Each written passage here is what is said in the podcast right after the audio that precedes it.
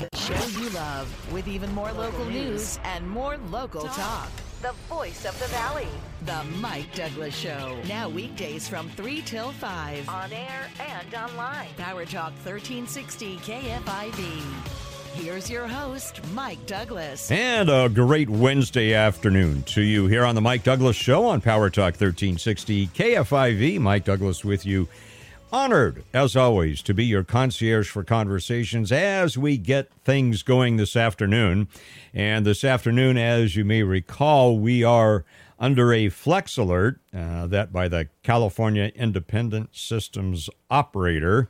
I'm looking at their website right now. They're asking for voluntary compliance with uh, conserving electricity as much as possible from 4 p.m. to 9 p.m. tonight. I'm looking at their current capacity here at the moment. Let me bring this up.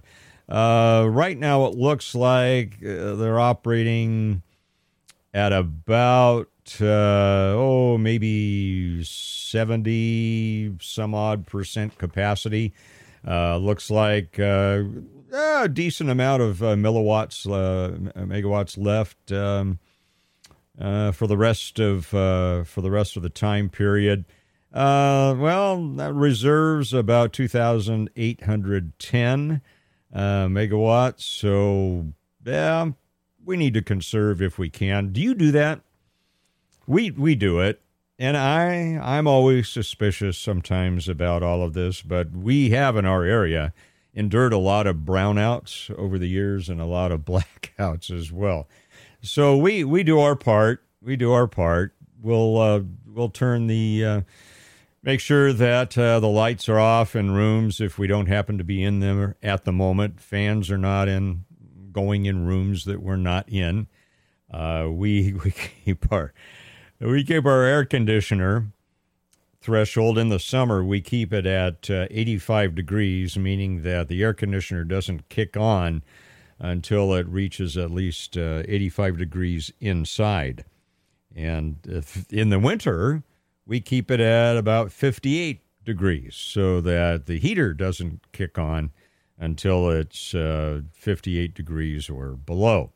So we do, we do our part. And appliances, we we run them late at night. So uh, we're all, we're all doing our part. Again, right now it looks like we're operating at about you know 70 maybe 73 capacity 73% capacity.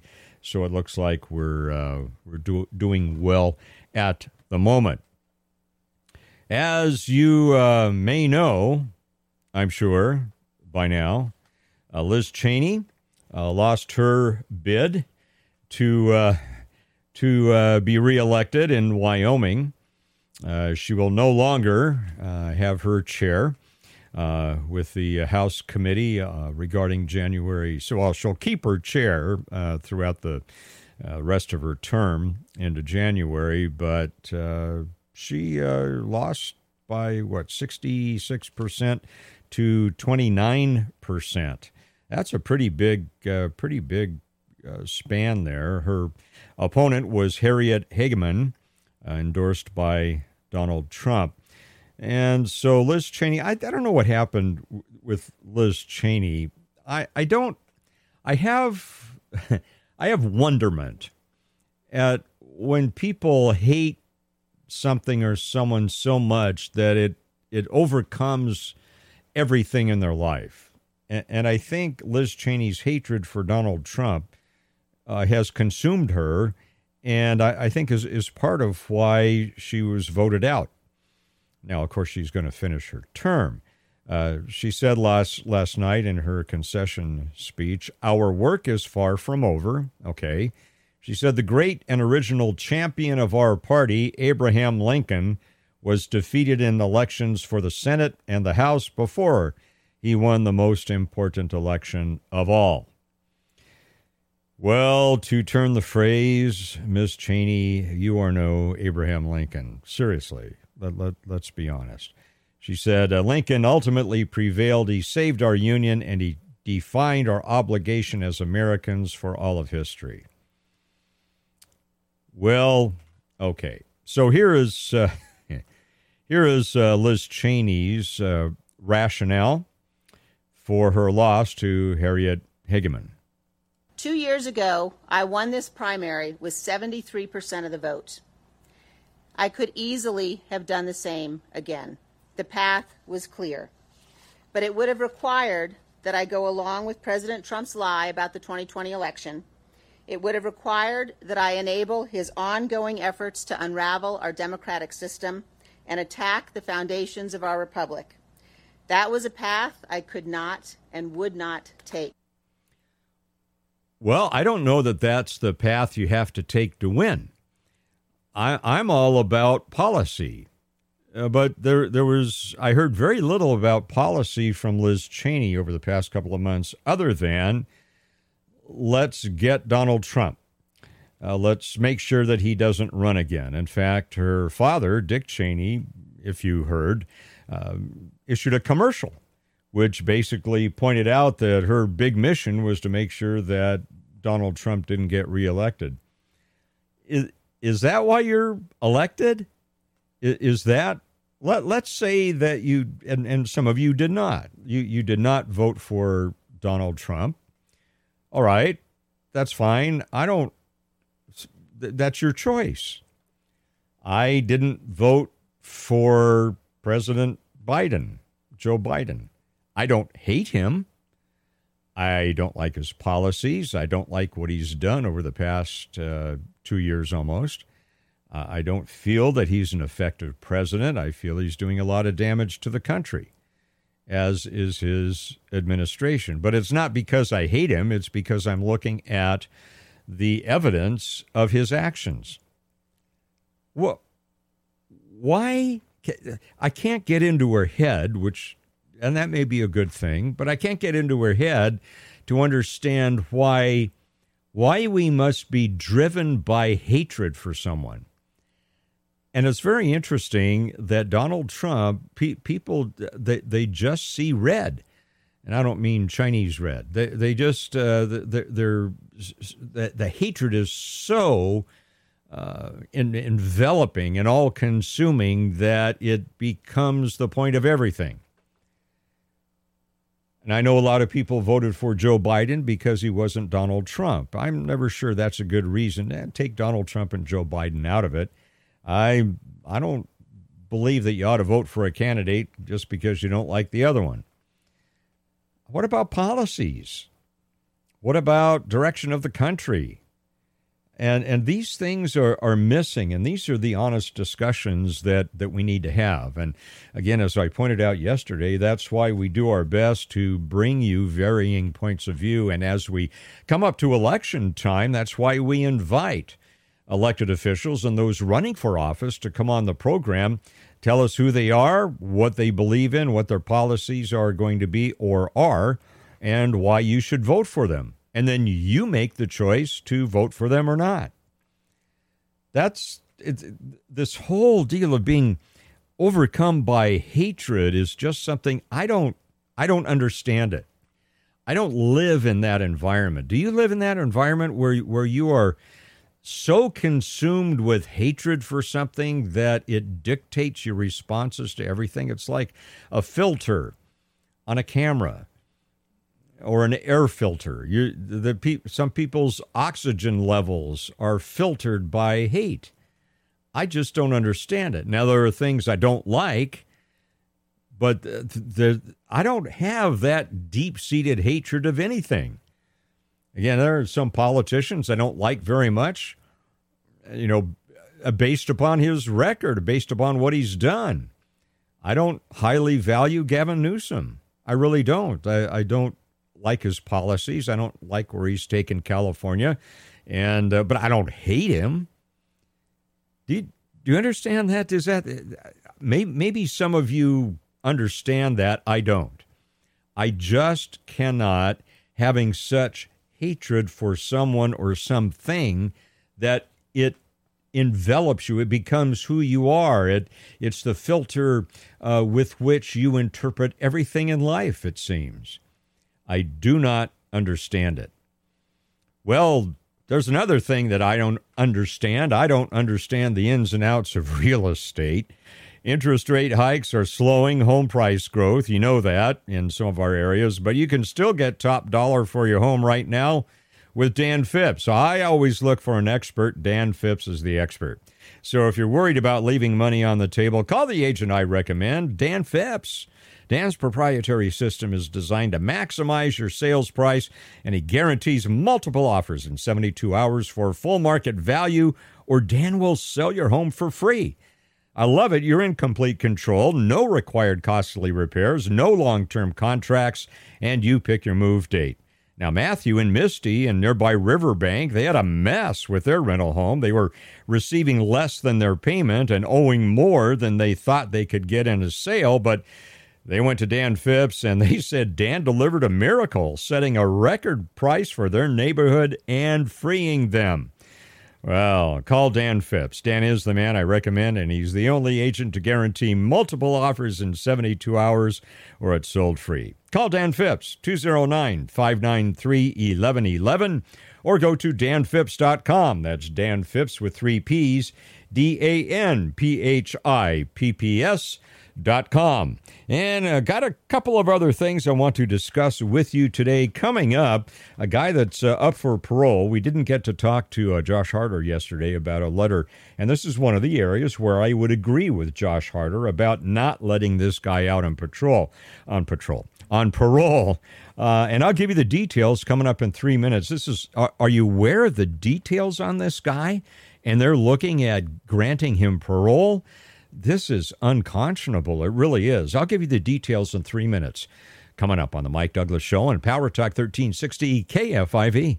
With the big news of the day, here's more of the Mike Douglass Show. Now weekdays from 3 till 5 on Power Talk 1360 KFIV.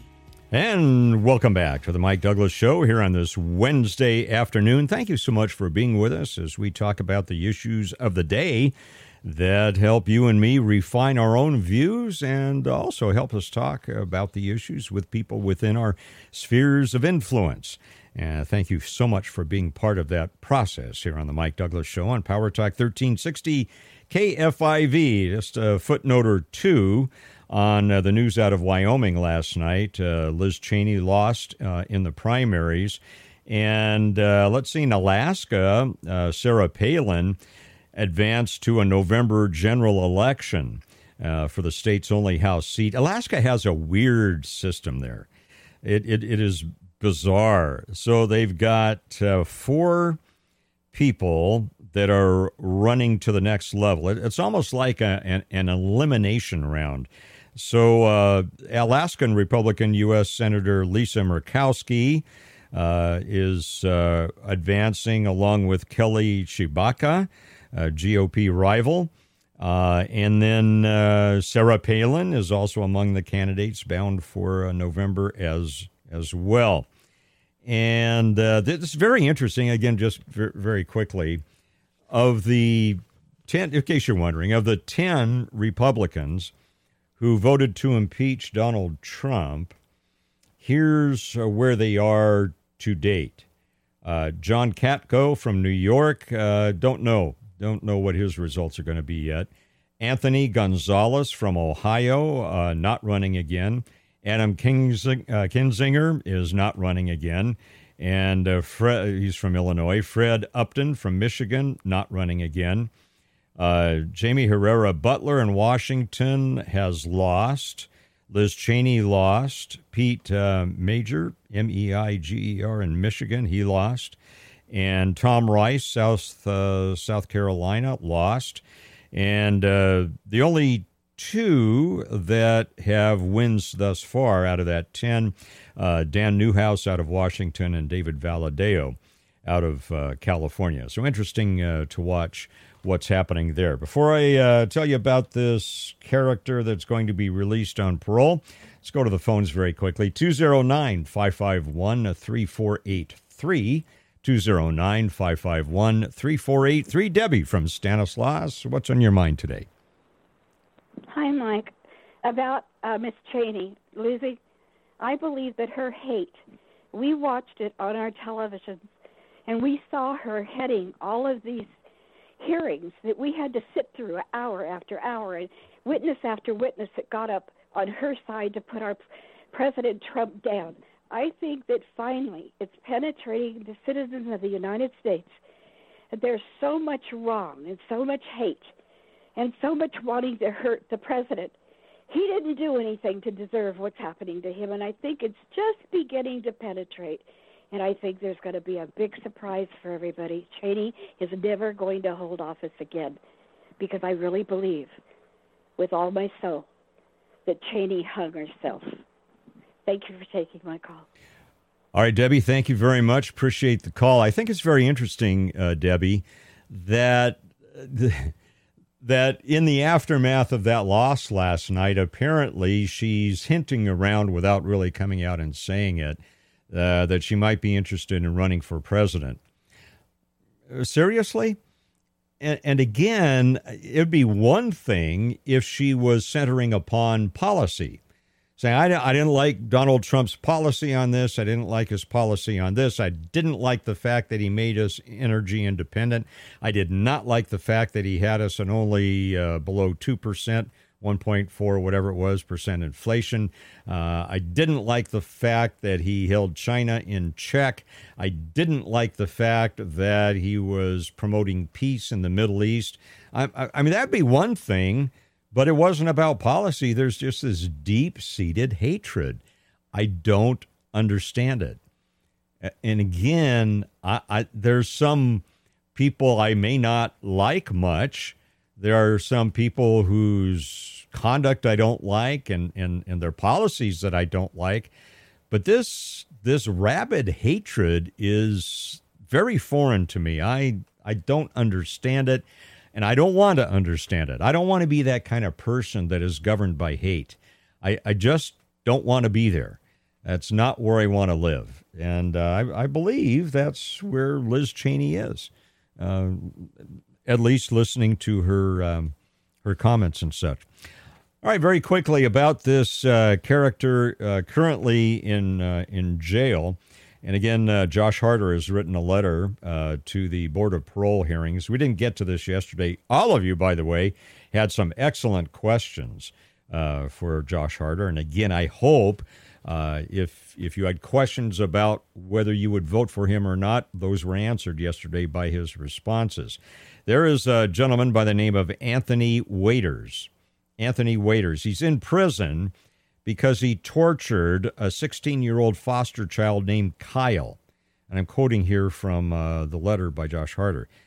Uh, this guy, Waiters, chained the 16 year old foster child uh, Kyle near a fireplace, nearly beat him to death with a bat, and then made it a point to sadistically torture the 16 year old Kyle by heating his weapon, a bat, causing irreparable physical and mental damage to the victim.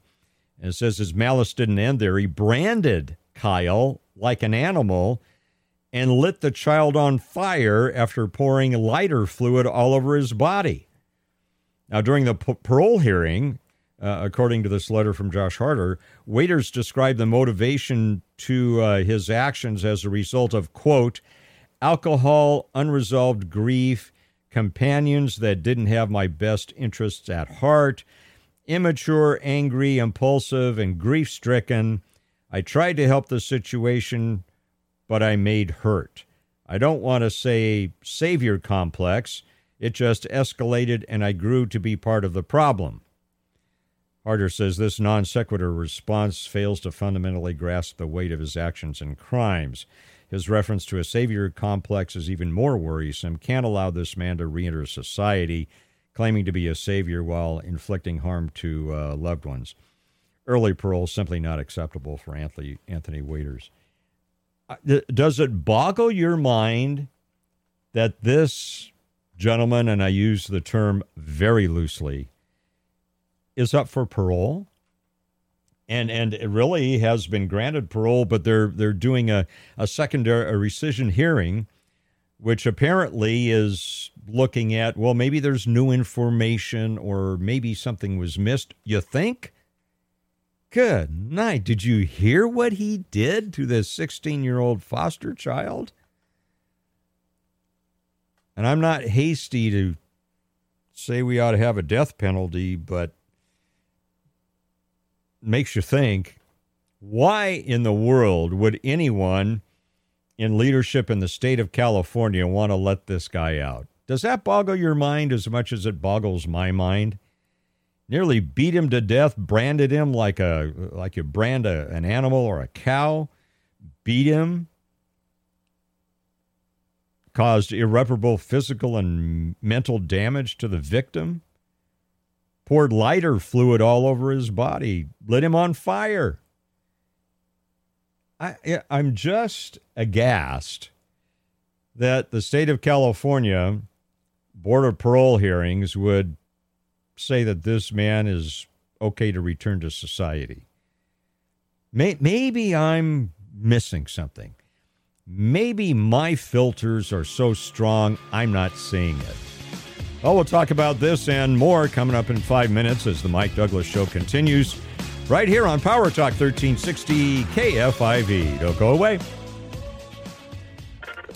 The Mike Douglass Show. Now, weekdays from 3 till 5 on Power Talk 1360 KFIV. On air and online. Take the Mike Douglass Show with you with the iHeartRadio app. Search 1360 KFIV. And welcome back to the Mike Douglass Show here on Power Talk 1360 KFIV. Great to have you with us on this Wednesday afternoon. Remember, we are under a flex alert. Uh, in our area right now from uh, 4 to 9 p.m. this evening. They're asking for our voluntary cooperation to use the least amount of electricity possible.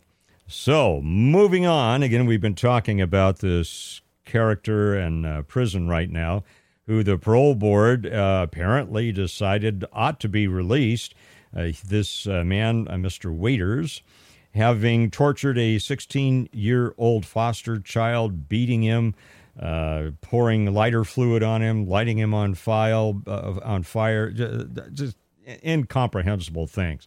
Let's find out uh, your reaction. What do you think the board? Why do you think the board of, board of parole would consider releasing this guy? Our number 209 551 3483 209 551 3483. We'll go to the phones now to Jorge from Ceres. Welcome, my friend. What are your thoughts about this?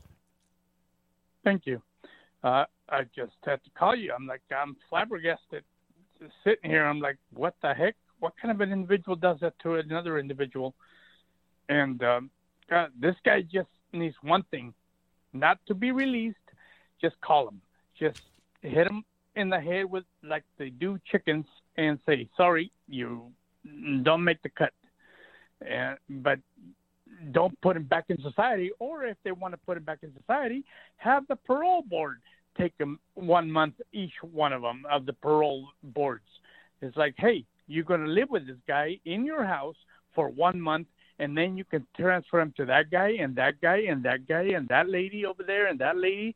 That's what they should do to him, and so that they can understand what kind of an animal.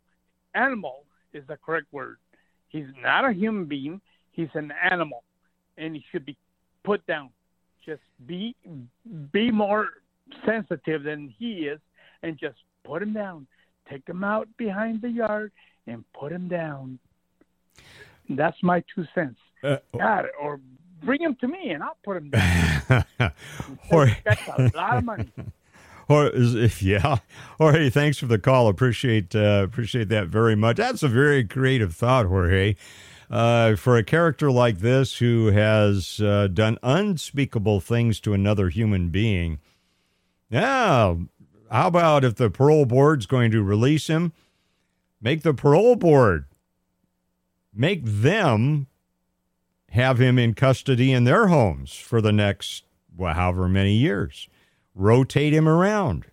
Maybe they'd have a slightly different perspective. I, I it's just I cannot conceive of why you would release a guy like this. And I, I would imagine there somebody's going to say, well, he's he's paid his debt. No, there is no debt that can be paid for that kind of torturing of another human being.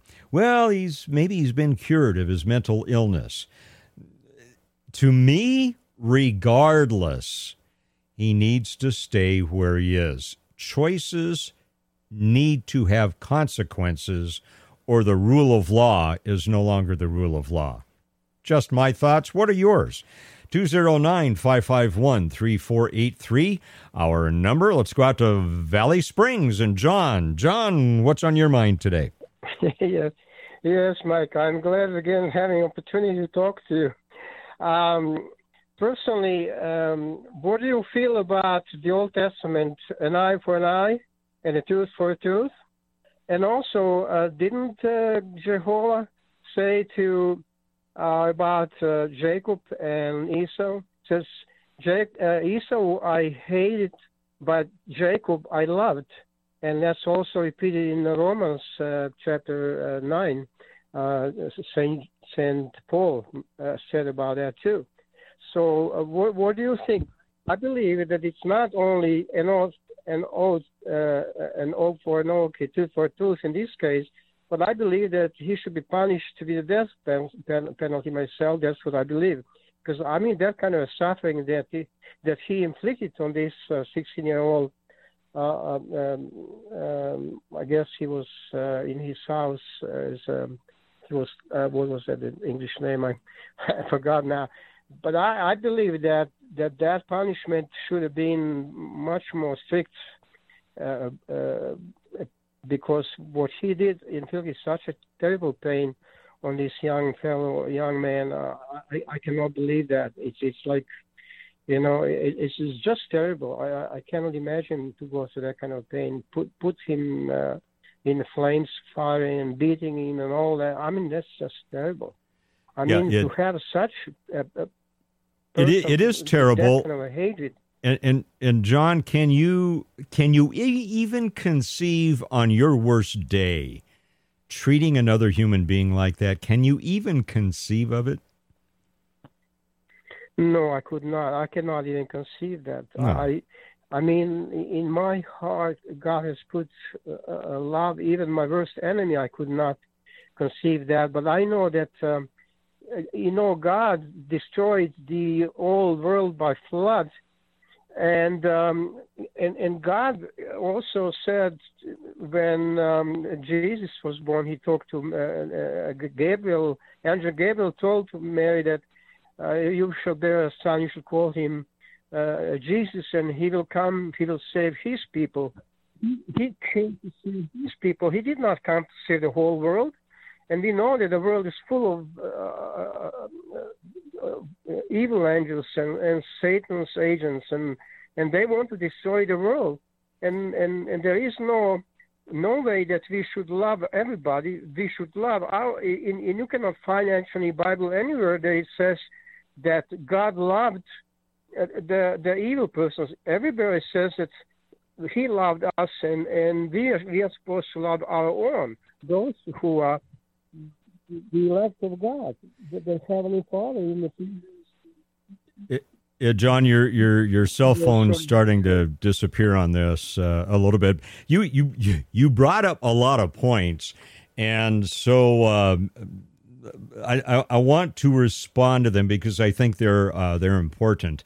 Uh, so I jotted them down very quickly. L- let me see if I can address those uh, for you uh, in in a succinct manner here. Uh, we, we, were talking about uh, the the eye, eye for an eye, a tooth for a tooth. Yeah, uh, in fact, that uh, that you find in in a lot of ancient um, law structures as well. However, and I don't want to get too deeply theological with this. I, I just want to balance that by saying.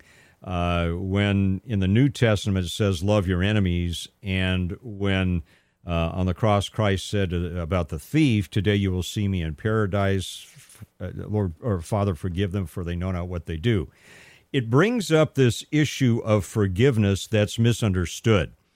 And uh, I'm generally agreeing with you, John, so hang in there, hear me out. The nature of forgiveness really is to benefit the person who is doing the forgiving. But forgiving is not forgetting in the process of forgiving, there still need to be boundaries. You can, we can forgive someone who has hurt us, but at the same time, we need to put boundaries in place so that we don't provide them with the opportunity to stay sick, so to speak, and hurt us again. That's called codependency. That's called being an enabler. And uh, neither the heroes of the Old Testament nor uh, Jesus was an enabler. Uh, they were not codependent uh, in, in their best days. And, and so when we and, and, and oftentimes this argument is, is turned uh, against those uh, of us who are people of faith, John, that, well, why would you do the death penalty? Or why would you keep him in prison? Why would you do that? Well, it's because we we can forgive. In other words, we take that load off our back. And uh, if, if we're the ones who uh, an injustice has been uh, done to, we can say, I forgive you. The point of that is you take that heavy duty burden off of your back. You're done with it. You're not going to carry resentment through the rest of your life, like Liz Cheney is caring for Donald Trump. I don't understand that. I don't. Uh, but so the, the point I'm making is in the process of forgiveness, you have to create boundaries so that you don't become victimized again. And bringing this uh, back to uh, full circle here, there need to be boundaries, there need to be deterrence, and there needs to be consequences for bad choices, evil choices. There need to be deterrents to evil choices. There need to be consequences for evil choices.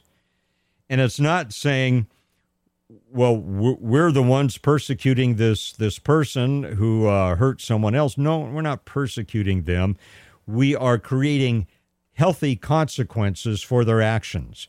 When you try to, when you light someone, when you pour lighter fluid on someone and, and decide to light them on fire, you don't belong out in society anymore, one day more. And that's a deterrent. If, if other people see, wow, wow, I can get away with that. I can get away with stealing up to $900 from retail stores. I can get away with that, so I'm going to keep on doing it. I can get away with uh, shooting someone and uh, then then saying it's society's fault because uh, I was abused as a child or or whatever it might be because uh, I'm a put upon person or I'm on a put upon race and and therefore that justifies my illegal activity. No. No, that that is a dysfunctional society that does not have the rule of law. So coming back to this, uh, Jorge, I I want to make the point that we must have deterrence. We must have consequences for evil and bad behavior, and we must follow through with them by enforcing the rule of law. And that's important. All right, John. I hope that uh, hope that's a satisfa- satisfactory response for you. You you gave a lot of uh, allusions there to uh, both uh, New and Old Testaments. I hope that covers most of it for you. Uh, Mike Douglass here on the Mike Douglass Show, 209 551 3483. What about this guy? Did, I can't imagine the, what was the parole or is the parole board thinking about even allowing this man back in society. And here, this is this is why there was a recall effort for George Gascon down in Los Angeles. This is why there was a recall effort that was successful for Chesa Boudin in San Francisco. I believe right thinking people, people with uh, integrity and honesty, and a sense of justice and a sense of right and wrong are saying enough is enough. Enough is enough. And guys like this, Mr. Waiters, Anthony Waiters, do not belong back in society ever for what they have done. Our number here, 209 551 3483. We'll continue the conversation in three minutes here on The Mike Douglass Show on Power Talk 1360 KFIV. Take the Mike Douglass Show with you every weekday from 3 till 5. Download the free iHeartRadio app and follow 1360 KFIV. And welcome back to the Mike Douglass Show here on Power Talk 1360 KFIV. Uh, we're talking about uh, the, the rule of law. and how we see. Don't you think it's deteriorating? Don't you think the rule of law is deteriorating in the United States of America? And I, I point to, in, in terms of uh, uh, reason for that, I point to attorneys general in uh, states across the nation, and I point uh, to district attorneys uh, across many uh, many counties throughout the nation. Really, it's their inability or unwillingness to enforce the law that has created a crime that is now out of control and that has g- given us a society now where uh, there are precious few deterrents to well, burning down cities, burning down police stations. There, there's a uh, there's selective enforcement going on in our society today. The powers that be, if they don't like a certain person or they don't like the group they represent, then they throw the book at them and even uh, some annexes to the book. But for people that they like, people that are part of their group, they let them go free. That's called selective enforcement. That is not the rule of law. And uh, I want to come, I'm keeping this soundbite nearby. Victor Davis Hanson from about a week ago on Fox loved his comments about the rule of law in America today. Right now, we don't have the rule of law in Washington. Whether you're targeted or exempt depends on your ideology. So in the past, when there was a there was a dispute over the archives, the presidential papers, Barack Obama just said, "I'm not going to turn them over." The freedom of information. He spent 30 million dollars resisting efforts to do that. George Bush had an executive order and said, "You know what? I'm not going to do this," and that was adjudicated. And now we go after a president and, go to his house with 30 agents. In the past, when uh, a high official was called for a congressional subpoena. Eric Holder just said, I'm not going, and I'm not turning over any of this fast and furious. The idea that you would put him in shackles or you'd confront him with his family and grab his phone is just ridiculous. But this is what we're doing on ideological basis. And when you start to do that, you don't have a democracy anymore. And I don't think we do. And see, this is the problem is putting ideology above the rule of law. Because I, ideology creates a situation where the ends justify the means. It is okay for us to break the law as long as we accomplish our purposes because we are the elite. We know better than anyone else. And so, if we need to nuance the law or flat out break the law in order to stay in power and in order to uh, shove down the throats of America the uh, woke culture, the uh, socialist Marxist culture that we have in mind, well, we can break every law we need to because the ends justify the means. And when we see that roll out in real time at both federal and state levels, we're in deep wahooey, my friends, because as Victor Davis Hanson says, we no longer have a democracy or we no longer have a democratic republic. We don't. We must preserve the rule of law, and that means justice is blind. There's a reason why that statue of Lady Justice has a blindfold on her as she holds the scales of justice. She is supposed to be blind so that your color, your race, your religion, your political party, the way you were brought up, uh, where you came from originally. None of uh, your uh, your status in society, how much money you make, your occupation, none of that should matter. The law should be blind to all that and should only deal with the law itself and whether the law has been broken. And then you get the justice of knowing that justice is blind so that none of the prejudicial issues enter into the fray in terms of whether you are convicted or not of a certain crime or of violating a tort, a civil law. See, we're we're losing that today. And and I I come back to the fact and, and we and, and there is always some kind of justification. Well, they uh, we we should not prosecute these people for uh, burning down Minneapolis or burning down parts of Portland, burning down police stations, uh, creating terror. We we should not we should not prosecute them because they're victims. They're victims of injustice. No, no, no, no, no, no.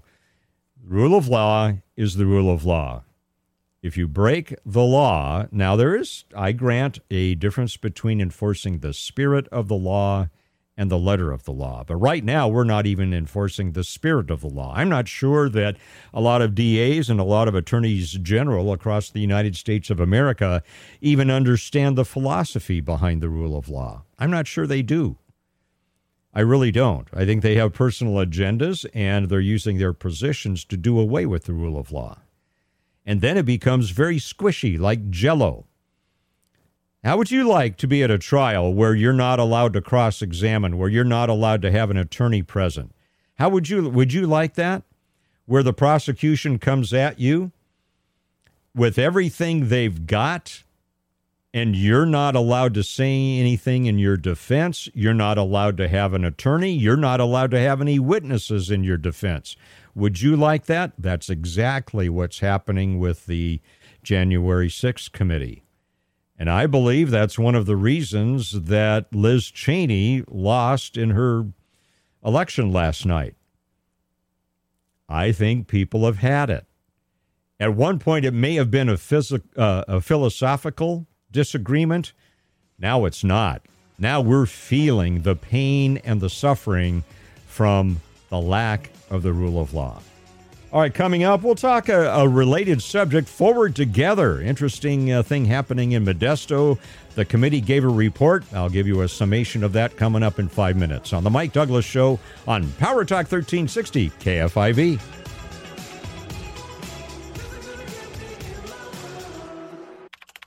The show you love talking about the issues that are important to you. The voice of the valley. The Mike Douglass Show. Now, every weekday from 3 till 5. On air and online. Power Talk 1360 KFIV.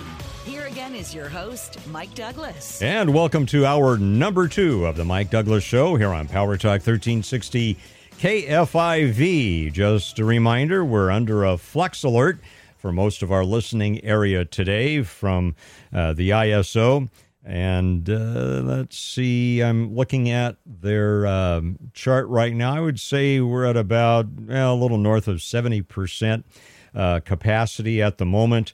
Uh, so uh, if we, if you can, what they're asking is uh, from 4 p.m. to 9 p.m. And we're now uh, six minutes and 33 seconds into the flex alert uh, from 4 p.m. to 9 p.m. tonight, uh, asking folks to use uh, the least amount of electricity possible, including waiting to charge your electric vehicles until after 9 p.m. Uh, okay. All right. Uh, so that's just a reminder. Flex alert tonight, 4 to 9 p.m. We've been talking about the importance of the rule of law and in order to preserve that in our society today, one of the things I think that governments need to do is to develop a trusted relationship or a trusting relationship with their communities or with their public. Right now, a lot of distrust of the FBI, a lot of distrust of Merrick Garland, the Attorney General of the United States a lot of distrust of the uh, CDC, uh, Centers for D- Disease Control and, and uh, Prevention. However, there are some areas that I think are, are making some good headway, and they're doing what they need to do in order to create a good environment of, of trust with the community. And I think Modesto is, is doing a good job with this with their Forward Together committee. Are you familiar with that? That came up on the radar screen uh, some months ago. And what they're looking at uh, specifically is the police department at this point and uh, recommendations the committee, the Forward Together committee, is providing uh, to the city council for improving police services, improving the relationship between uh, the police department and uh, and the community. Uh, let me just say, as a foundation for this, California, I believe, has some of, if not the finest, law enforcement training across the nation. California police officers have a standard they have to attain. I don't know how long the academy is now for uh, most law enforcement agencies. Mine was, uh, what was it, six months, I think. Uh, but the, police officers in California are well trained. Let, let, let, me just summarize, summarize it by that. And when we go the extra mile to build relationships with the community, all the better. Because once you build relationships, you start to build trust. And when you build trust, if a negative incident happens, if a major incident happens, uh, the local government, the local law enforcement, then has a relationship with the community that they can use to diffuse a lot of uh, bad situations that may result from things that happen. So, this Forward Together uh, committee, uh, they basically have recommended a civilian review board, a professional auditor, and a major incident review team. Now, in my mind, probably the most interesting and I think potentially difficult element of that to build and manage uh, with credibility with both the community and law enforcement is the professional auditor element that's part of this. So, to get the summary, uh, here is uh, the uh, chairman of the Forward Together Committee, Will Kelly, uh, testifying before the Modesto City Council about the overview of the Forward Together Committee, what its mission is, and what it has accomplished. So let's listen. Establishing a civilian oversight board. Those, these things go by many names. I don't think there's any attachment to that name, but that's the review piece. Uh, uh, contracting a, an independent auditor, and then establishing a main, major incident review team. All right, so a civilian review board, a professional auditor, and th- this this may be the one of the toughest parts of this to implement, and then a, a major incident uh, review team. Here's uh, he he continues his uh, comments in terms of amplifying this auditor uh, position, and and l- let me play this, and and then we'll talk about it. The auditor piece is a, uh, a, professional auditor. Sometimes they go by different names, but auditor is one of the more more common um, uh, names. Someone who has professional experience in uh, police practices and uh, uh, investigations, and has uh, access to um, to internal affairs documents and things necessary to you know to fulfill their prescribed function. Often is a barred attorney and has other kind of professional credentialing. And uh, their role is to provide recommendations uh, to the city and to the department to also work closely with the uh, review board and to uh, essentially help build trust. And, and that was one thing that we settled on very quickly in our discussion of this model is that what is essential is that the auditor is someone who has the trust of all stakeholders. They cannot be seen as a uh, you know, as a hack or as a, a, tool for one side or the other or, or any particular interest. It has to be someone that's that's broadly trusted. Well, there's the sticky wicket to to have a position or a person that has the trust of all stakeholders. Because when a, a bad incident happens, let's say a, a shooting that appears to be unjustified, police officer, I'm not picking on Modesto here, I'm just saying in general, talking about this auditor position. Uh, someone on whatever police department it is, a shooting occurs, a police officer shoots someone and they die. And then there is question about whether that was a legitimate shooting. There's going to be high emotions with all stakeholders. The family of the person who has been shot that will have high emotions. The officer's family will have high emotions. The union representing the officer will have high emotions. The public will have high emotions. The police department itself, the chief, the heads of local government are going to have high emotions.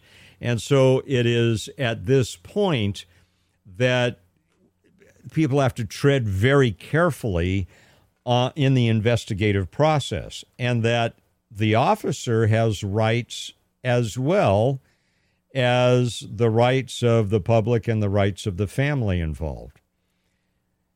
One of the problems that we're seeing today, and, and this is a, a common thing, and I, I call it the pendulum effect. When there is an incident that appears to be an unjustified shooting, it seems like the pendulum is the, the, the, there's a sense of trying to force that pendulum way too far to one side uh, and then or take it way too far to the other side. To the point that at some point if we give civilian review boards and auditors and such uh, too much power and decision making in the process police officers i'm going to say forget it you say oh they'll never do that mike. Mm, yeah.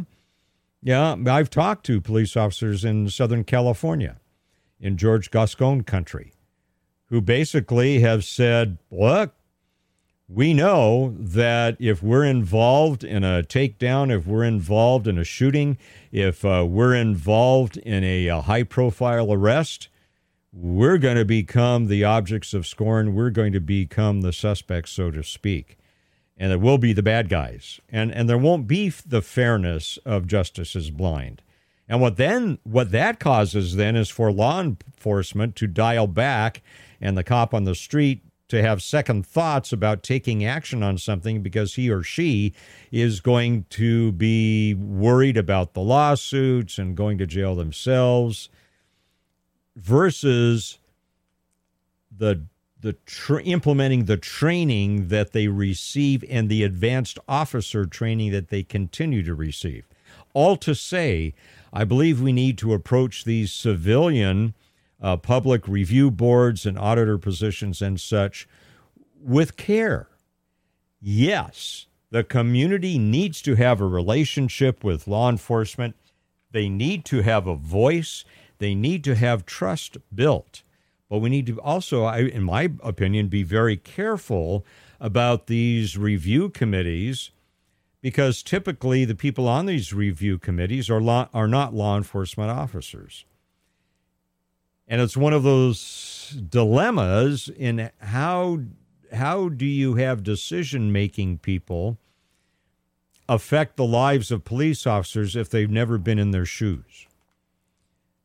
Now, to balance that, I do believe there need to be citizen input committees, uh, advisory committees, so to speak. I think that's very healthy, and I'm hoping that's what this Forward Together uh, committee is is doing.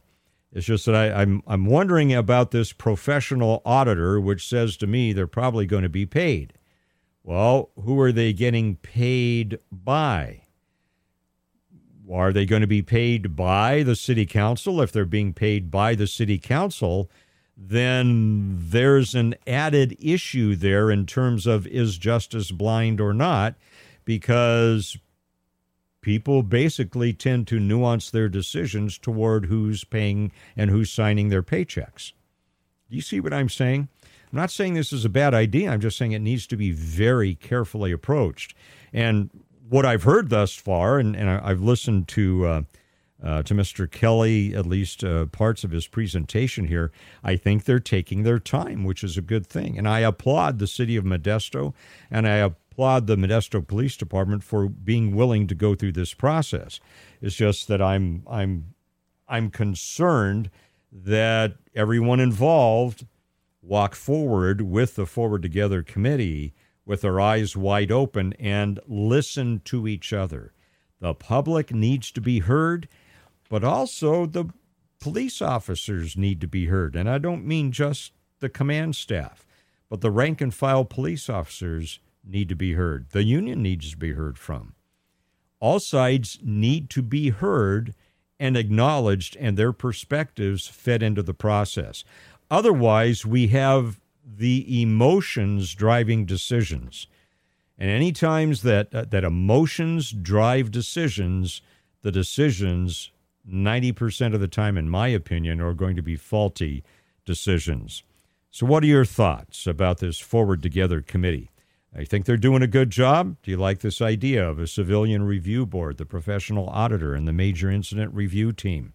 Our number here, 209 551 3483. Our number, 209 551 3483. And we'll continue the conversation in three minutes here on The Mike Douglass Show on Power Talk 1360 KFIV. You're listening to The Mike Douglass Show, the voice of the valley. Power Talk 1360 KFIV. And welcome back to the Mike Douglass Show here on this Wednesday afternoon on Power Talk 1360 KFIV. In talking about this Forward Together uh, committee uh, with the city of Modesto looking at uh, ways to in- improve uh, the Modesto Police Department and such, again, I applaud the city of Modesto for hearing each other. for the public hearing the city, for the city hearing the public. This is all good in my, in my estimation. And uh, my, my comments are just that I think we need to be very, very careful about uh, forming these citizen committees and what kind of authority they have, who's on them, and uh, how they operate just need to be very careful with it. That's my point. Let's find out what you think. 209 551 3483, our number. Ryan from Modesto. What are your thoughts about this, Ryan? Hello, uh, Mike. It's a pleasure to speak with you. So, the NAACP and the American Civil Liberties Union are extremely biased when it comes to things like this. I just don't want to see Modesto turn out like Portland or like St. Louis, where the American Civil Liberties Union back Antifa, they back radical regimes. And even when Antifa was uh, just burning city after city, every time when someone from Antifa was arrested, the American Civil Liberties Union would go to the cities and release the people that worked for Antifa. So it's very biased. So that's the only thing I'm concerned about. I do not want to see Modesto turn out like that. No, absolutely. I, I agree with you. You do not want citizen committees that have agendas and are, are biased. Uh, I think an example, Ryan, very quickly that works right now in Modesto, and, and that is the Clergy Council. It's a, a group of uh, clergy representatives that have had a long relationship now with the Modesto uh, Police Department and I believe with the Sheriff's Department as well. And when something big goes down, there is trust that's already built. And they're able to talk about issues and often diffuse uh, issues within the community because there's trust there and that relationship has has been built. So I think that Ryan is is an example in my mind of how this can work well I think if we develop committees that have uh, private agendas involved and uh, ideological issues involved, then then uh, then we're not in such a good uh, good situation. Ryan, I'll give you the last word on that. Um, that's really good. I didn't uh, wasn't aware that there was something like that for Modesto. That's really good. Um, but one thing I'm concerned of is because we're going to are in a heavily controlled Democrat area, Democrat state. I, I'm just worried about just the reading the article about it in the Modesto Bee and seeing that racism was already in tied with it. I know that's the swing that they're trying to do. And that's just my concern. And I do believe justice is blind. But if you're biased, it's just it just gets very ugly very quickly. And just the groups that they have with this committee is what I'm concerned about. Yeah, uh, got that's just me. Yeah, got it, Ryan. Thank you very much. Appreciate uh, your concern there, and I think everybody sh- everybody should care that uh, be concerned about that, and, and, that we we have representatives on these committees, these advisory groups that are. Uh, that are devoid of hidden agendas and, and such. Uh, that that's not a good thing, and again, I think the Clergy Council, Ryan, is a good example of that. Let's go back to the phones very quickly. Uh, Dan from Modesto. Dan, what are your perspectives on Forward Together in Modesto? Well, I think that, yeah, you know, some of law enforcement guys do need to be regulated on, on certain things, but if it is going to be like a civilian regulation, I think they should at least do a, a month of ride-alongs with them just to see what they go through and and understand, you know, where how things can go awry quickly mm. on on certain situations. You know, that way they have the same perspective, and when they do look at the police officer to be able to regulate them, they'd be able to say, okay, I can understand. You know, plus with the camera systems that you know all law enforcement are basically getting close to wearing, you know, it you know, it would tell the truth, you know, on, on what's going on. Uh, very good point, Dan. I, I think, and I, I, believe Modesto does. I can't guarantee it, but a lot of uh, law enforcement agencies now what they have what they call uh, uh citizen academies. Uh, in other words, it, it's and, and, fire departments have the equivalent for uh, fire-related issues. But the point is to be able to give citizens a, and, the and the stresses involved. They're not you know learning how to shoot that sort of thing. What what they're learning is how the laws in California function. How the police officers have to use those laws. And I agree with you, Dan. I, I think one of the uh, qualifications to be on uh, any of these types of citizen committees should involve uh, not only a set of previous ride alongs uh, before being uh, appointed to the committee, but regular ride alongs. In other words, I, I would say that there needs to be a regular, uh, a regularly mandated ride along uh, expectation at least once a month. Uh, so that, that they stay in touch with what's happening on the street and so that they can hear from the officers while they're under pressure, while they're conducting their jobs. I think that's a that's a great thought, Dan, and uh, I don't know if uh, I, I would assume that they've received that recommendation. I don't know that they have, but I think that's a very good one. Dan, great point. Thanks for the call very much. Uh, I I agree. It is so important for citizens to understand the uh, what what they're going through. Uh, very quickly, uh, back to the phones. We're gonna have to do this very quickly. Nick from Modesto, what are your thoughts about Forward Together? Uh, actually, the, the Committee on Forward Together had completed their process and made a presentation to the City Council. And the City Council now is going to be scheduling workshops to go over the, the various recommendations. One of the recommendations, uh, when you were talking about the citizens' oversight, that uh, had, was not included is that they're going to have, a, you know, they're recommending citizen oversight, but they're also going to have a independent investigator uh, with the law enforcement background that's agreeable to everyone. So that's the person that's the key link here is the uh, independent investigator. That's the auditor so that's position. Is, is, that the auditor position sorry, he's talking about? Yeah, I'm sorry. I said investigator. I meant to say oh. auditor. Okay, Nick. Nick, thanks for the background. Appreciate it. We'll be back in five minutes here on the Mike Douglass Show. Power Talk 1360, KFIV. The Mike Douglass Show. Now, weekdays from 3 till 5 on Power Talk 1360, KFIV.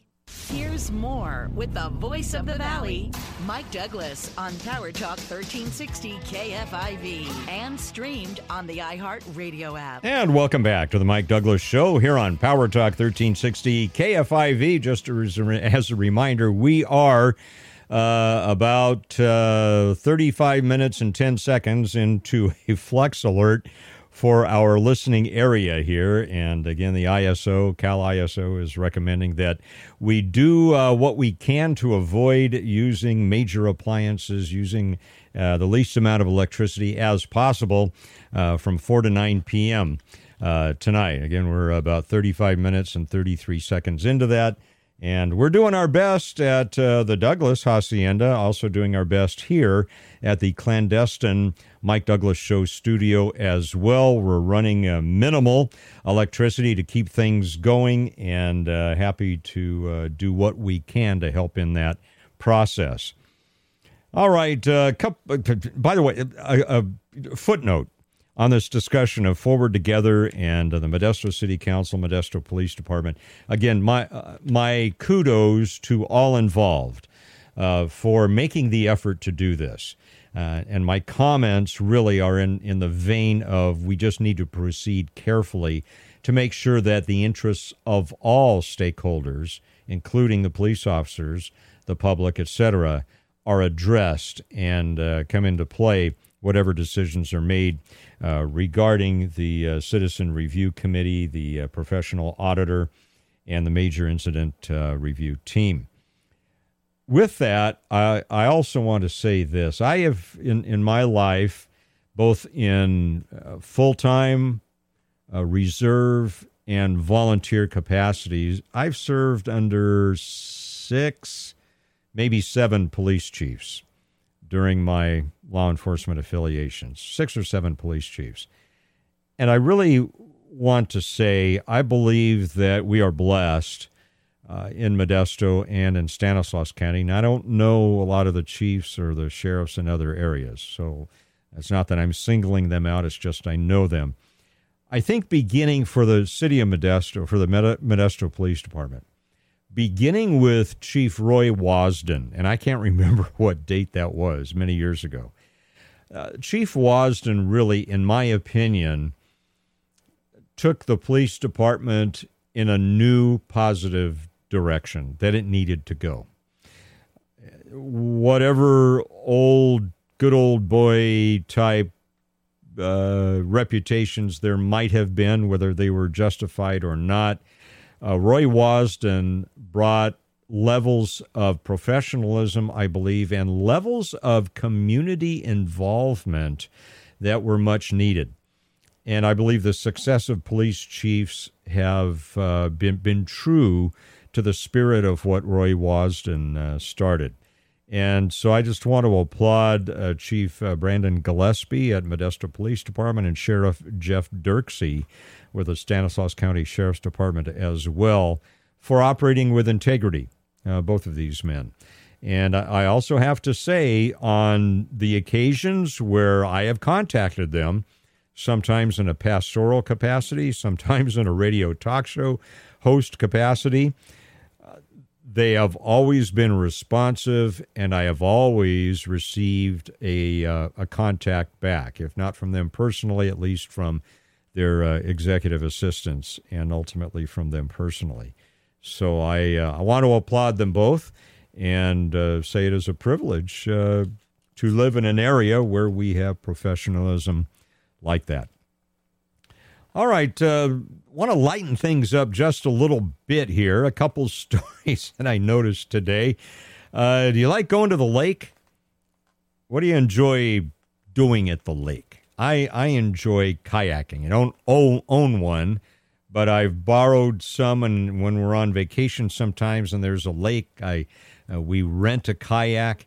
Uh, I just and I, I, don't do the whitewater things. I like a a nice lake to go out on or a calm, you know, ocean bay, and it's very calming to me. In in in a life that I have, where it's pretty much seven days a week, 12 to 16 hours a day. And I know many of you are faced with that, especially those of you in the agricultural industry and such. But it's it's to me it, it allows me to relax my brain and just to enjoy God's creation out there uh, on the water. The next best best thing to me is getting on my John Deere rider mower and uh, tooling around and attacking the titanium weeds. That's therapeutic for me as well. But anyway, you, you like the lake, enjoy lakes. Well, you know where Lake Elsinore is, uh, right? Not in this area of California, but also Big Bear Lake, right, in Southern California as well. Stay out of the water. No kayaking there. Nope. No swimming, fishing, or anything else you might do in the water or the lake because the state of California water, water officials have identified a large algae bloom in the water. A large algae bloom, and it is toxic to humans and animals. So that that's been identified at Lake Elsinore, and apparently those large algae blooms have been popping up at Big Bear Lake as well. And they're saying there's no word when the algae might be cleared out. Well, that's a bummer, isn't it? Now that the pandemic's over and, and in their infinite wisdom, the powers that be in the state of California say it's safe to go outdoors and even not wear a mask when you're outdoors in recreational areas. First, it's COVID 19. Now it's large algae blooms. Will it never end? Have you any of you ever seen a large al- algae bloom? I'm got to research and find a picture of one. I'd like to know what, and maybe it's maybe it's not a single thing. Maybe it's like a, a epidemic in the water. Maybe that's what it means. So anyway, be careful if you're around Lake Elsinore or Big Bear lake as well. Well, speaking of nature, if you're uh, if you're vacationing and you're a Bigfoot fan, they say one of the best places to go is Ohio. Yeah, betohio.com says there's nearly a 6% chance of seeing Bigfoot in the Buckeye State. And not on the Ohio State football team, no, out in nature. So far this year, Bigfoot sightings have been reported in 20 states, and Ohio ranks fourth for the most sightings reported so far this year, with ne- with uh, nearly 320 sightings. So there you go. And then finally, in our hit parade of things just to relax with a little bit at the moment, Dateline San Luis Obispo, California. Usually, when there's a suspect, you get a description of the suspect, but in this case, the suspect wasn't human. It was a primate, all right, but not a human being. San Luis Obispo County Sheriff's Office believes a little capuchin monkey called 911 from the zoo last Saturday night. You say, well, why is the zoo supplying capuchin monkeys with cell phones? Well, they they didn't supply the capuchin monkey with a cell phone. No. Apparently, there's a capuchin monkey named Route, R O U T E, as in Route 66. And this little capuchin monkey named Route spied one of those little golf cart things that uh, the employees of the uh, of the zoo have, and apparently there was a zoo cell phone in the golf cart.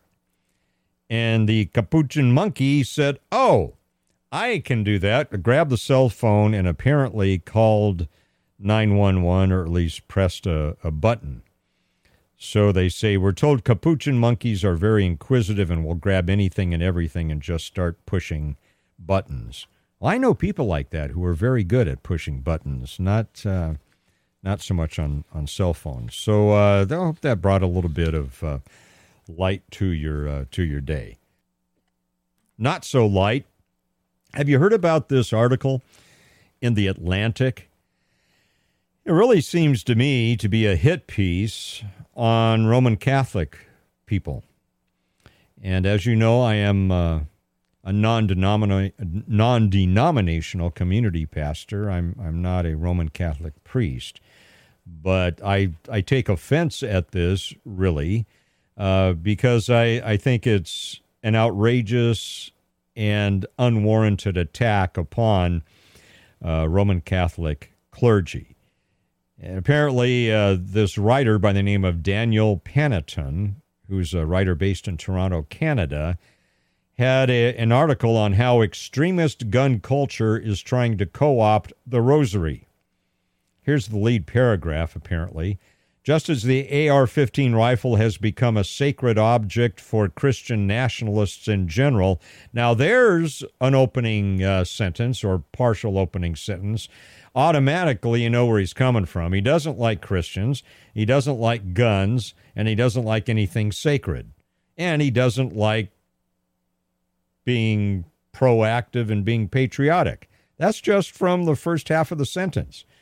So, just as the AR 15 rifle has become a sacred object for Christian nationalists in general, the rosary has required a militaristic meaning for radical traditional, or as he says, radtrad Catholics. On this extreme, extremist fringe, rosary beads have been woven into a conspiratorial politics and absolutist gun culture. These armed radical traditionalists have taken up a spiritual notion that the rosary can be a weapon in the fight against evil and turned it into something dangerously literal. What is with this guy, Daniel Panneton? Let me read the, the next paragraph and, and then we'll be back in a couple minutes. We can talk about this. He says, their social media pages are saturated with images of rosaries draped over firearms, warriors in prayer, uh, God wills it, crusader memes, and exhortations for men to rise up and become church militants. Influencers on platforms such as Instagram share posts reference, referencing everyday carry and GAT check. GAT, he's saying, is slang for, slang for firearm. That includes soldiers' battle beads, handguns, and assault rifles. One artist posts illustrations of his favorite Catholic saints, clergy, and influencers toting AR 15 style rifles labeled Sanctum Rosarium alongside violently homophobic screeds that are celebrated by social media accounts with thousands of followers. Well, prayer, whether it's using the rosary or not, prayer is a weapon against evil. And for those of you who may be Roman Catholic, how do you respond to this?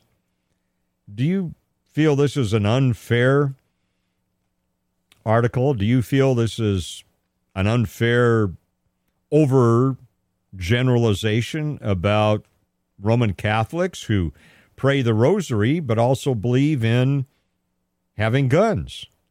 Well, we'll talk about it in three minutes on the Mike Douglass Show. Our phone number 209 551 3483. Again, if uh, you're a Roman Catholic, how, what do you think about this? What do you think about this article? 209 551 3483. We'll talk about it in three minutes here on the Mike Douglass Show on Power Talk 1360 KFIV. Follow us on Facebook and Instagram. 1360 KFIV is your place online. Let's get social with Power Talk 1360 KFIV. And let's get the conversation going again. Our phone number 209 551 3483. 209 551 3483. We're talking about this article in The Atlantic on uh, August 14 by an author named Daniel Panneton, P A N N E T O N, how extremist gun culture is trying to co opt the rosary. And there's uh, there's three more paragraphs. Let me give you, and then then we'll talk about it. Militia culture, he says, a fetishism of Western civilization and masculinist anxieties have become mainstays of the far right in the U.S. and the rad trad Catholics who radical traditional, that's what he calls rad trad Catholics, have now taken up residence in this company. Their social media accounts commonly promote accelerationist and survivalist content, along with combat medical and tactical training, as well as memes depicting uh, balaclava clad gunmen that draw on the terror wave or war core aesthetic that is popular in far right circles. Who talks like that? Who is this guy? two more paragraphs. Can you bear them? Can you bear? Will you allow me to write, read two more? All right, here we go. You're welcome to interrupt me if you want. Yet the convergence with Christian nationalism, here we go, here it is. Christian nationalism. If you're a follower of Christ and you're also a patriot, the new thing is you're labeled as a Christian nationalist and you're evil because you equate Christianity with the United States of America, which is a falsehood.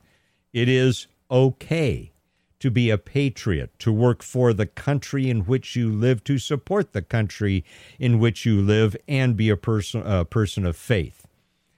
In fact, dating back to the ancient nation of Israel taken captive in Babylon for 70 plus years. They were told by the prophet Jeremiah to pray for the welfare of the country in which they now reside because if it does well, you'll do well. There's ancient history behind this. All right. This guy probably doesn't know that at all. All right. The yet the ethnoconvergence within Christian nationalism is cemented in common causes such as hostility towards abortion rights advocates, the pro choice protests that followed the leaked early draft of the Supreme Court decision in Dobbs v. Jackson, Women's Health Organization, which overturned Roe v. Wade, led to a profusion of social media posts on the far right fantasizing about killing activists. And such forums responded to Pride Month this year with extremist homophobic and transphobic groomer discourse. Rad Trad networks are also involved in organizing rosary branded events that involve weapons training. All right, here's this concluding paragraph. Catholics are taught to love and forgive their enemies, that to do otherwise is a sin, but the extremist understanding of spiritual warfare overrides that command. To do battle with Satan, whose influence in the world is, according to Catholic demonology, real and menacing, is to deploy violence for deliverance and redemption. The battle beads culture of spiritual warfare permits radical traditional Catholics literally to demonize their political opponents and regard the use of armed force against them as sanctified, the sacramental rosary isn't just a spiritual weapon, but one that comes with physical ammunition. Daniel Panneton is his name. Do you notice, first of all, n- normal people don't write like this and they don't talk like this this is full of inflammatory verbosity. How about that, Mr. Panneton? And and th- this whole demonization of faith-based people is going to grow. I guarantee it. I guarantee it. It's going to grow as we move ahead. We're going to see, you're going to hear it more and more. Those Christian nationalists any pastor like me who's also a patriot is going to be a Christian nationalist. Well, watch for that buzzword and realize that it's a falsehood. Realize that what it stands for is a falsehood. Anytime we start labeling people like that, we have to look beneath the covers, look behind the curtain, and look at what's behind this and and you notice reading between the lines the the tones that this guy takes when he even talks he says to do battle with satan whose influence in the world is according to catholic demonology real and menacing. So he obviously is i don't think a person of faith. And he's really being sarcastic about those people who believe there's evil and a devil and uh, he's, I think, really taking aim at uh, the the Roman Catholic faith. And although I'm not a Roman Catholic, I would say to Mr. Panneton, grow up, speak truth. But you have the right to say what you want to say, as I have to push back on you. All right, we'll continue conversations tomorrow. 3 to 5 p.m. here on The Mike Douglass Show on Power Talk 1360 KFIV. Have a great night.